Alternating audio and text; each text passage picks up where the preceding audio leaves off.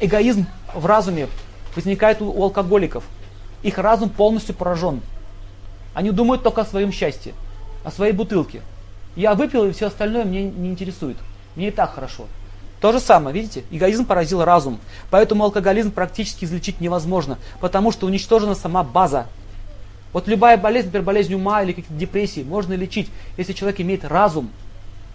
Потому что мы же общаемся, я же на разум пытаюсь воздействовать, правильно? А если его нет, как ты собираешься это менять?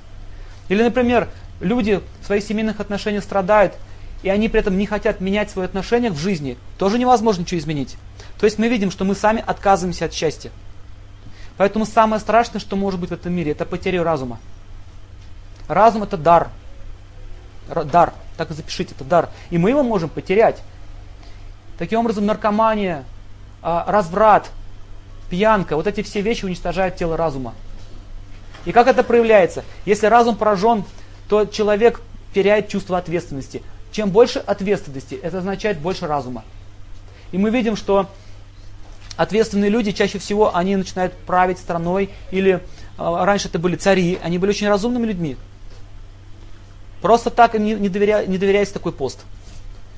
Но сейчас мы видим, что разум используется не в ту сторону.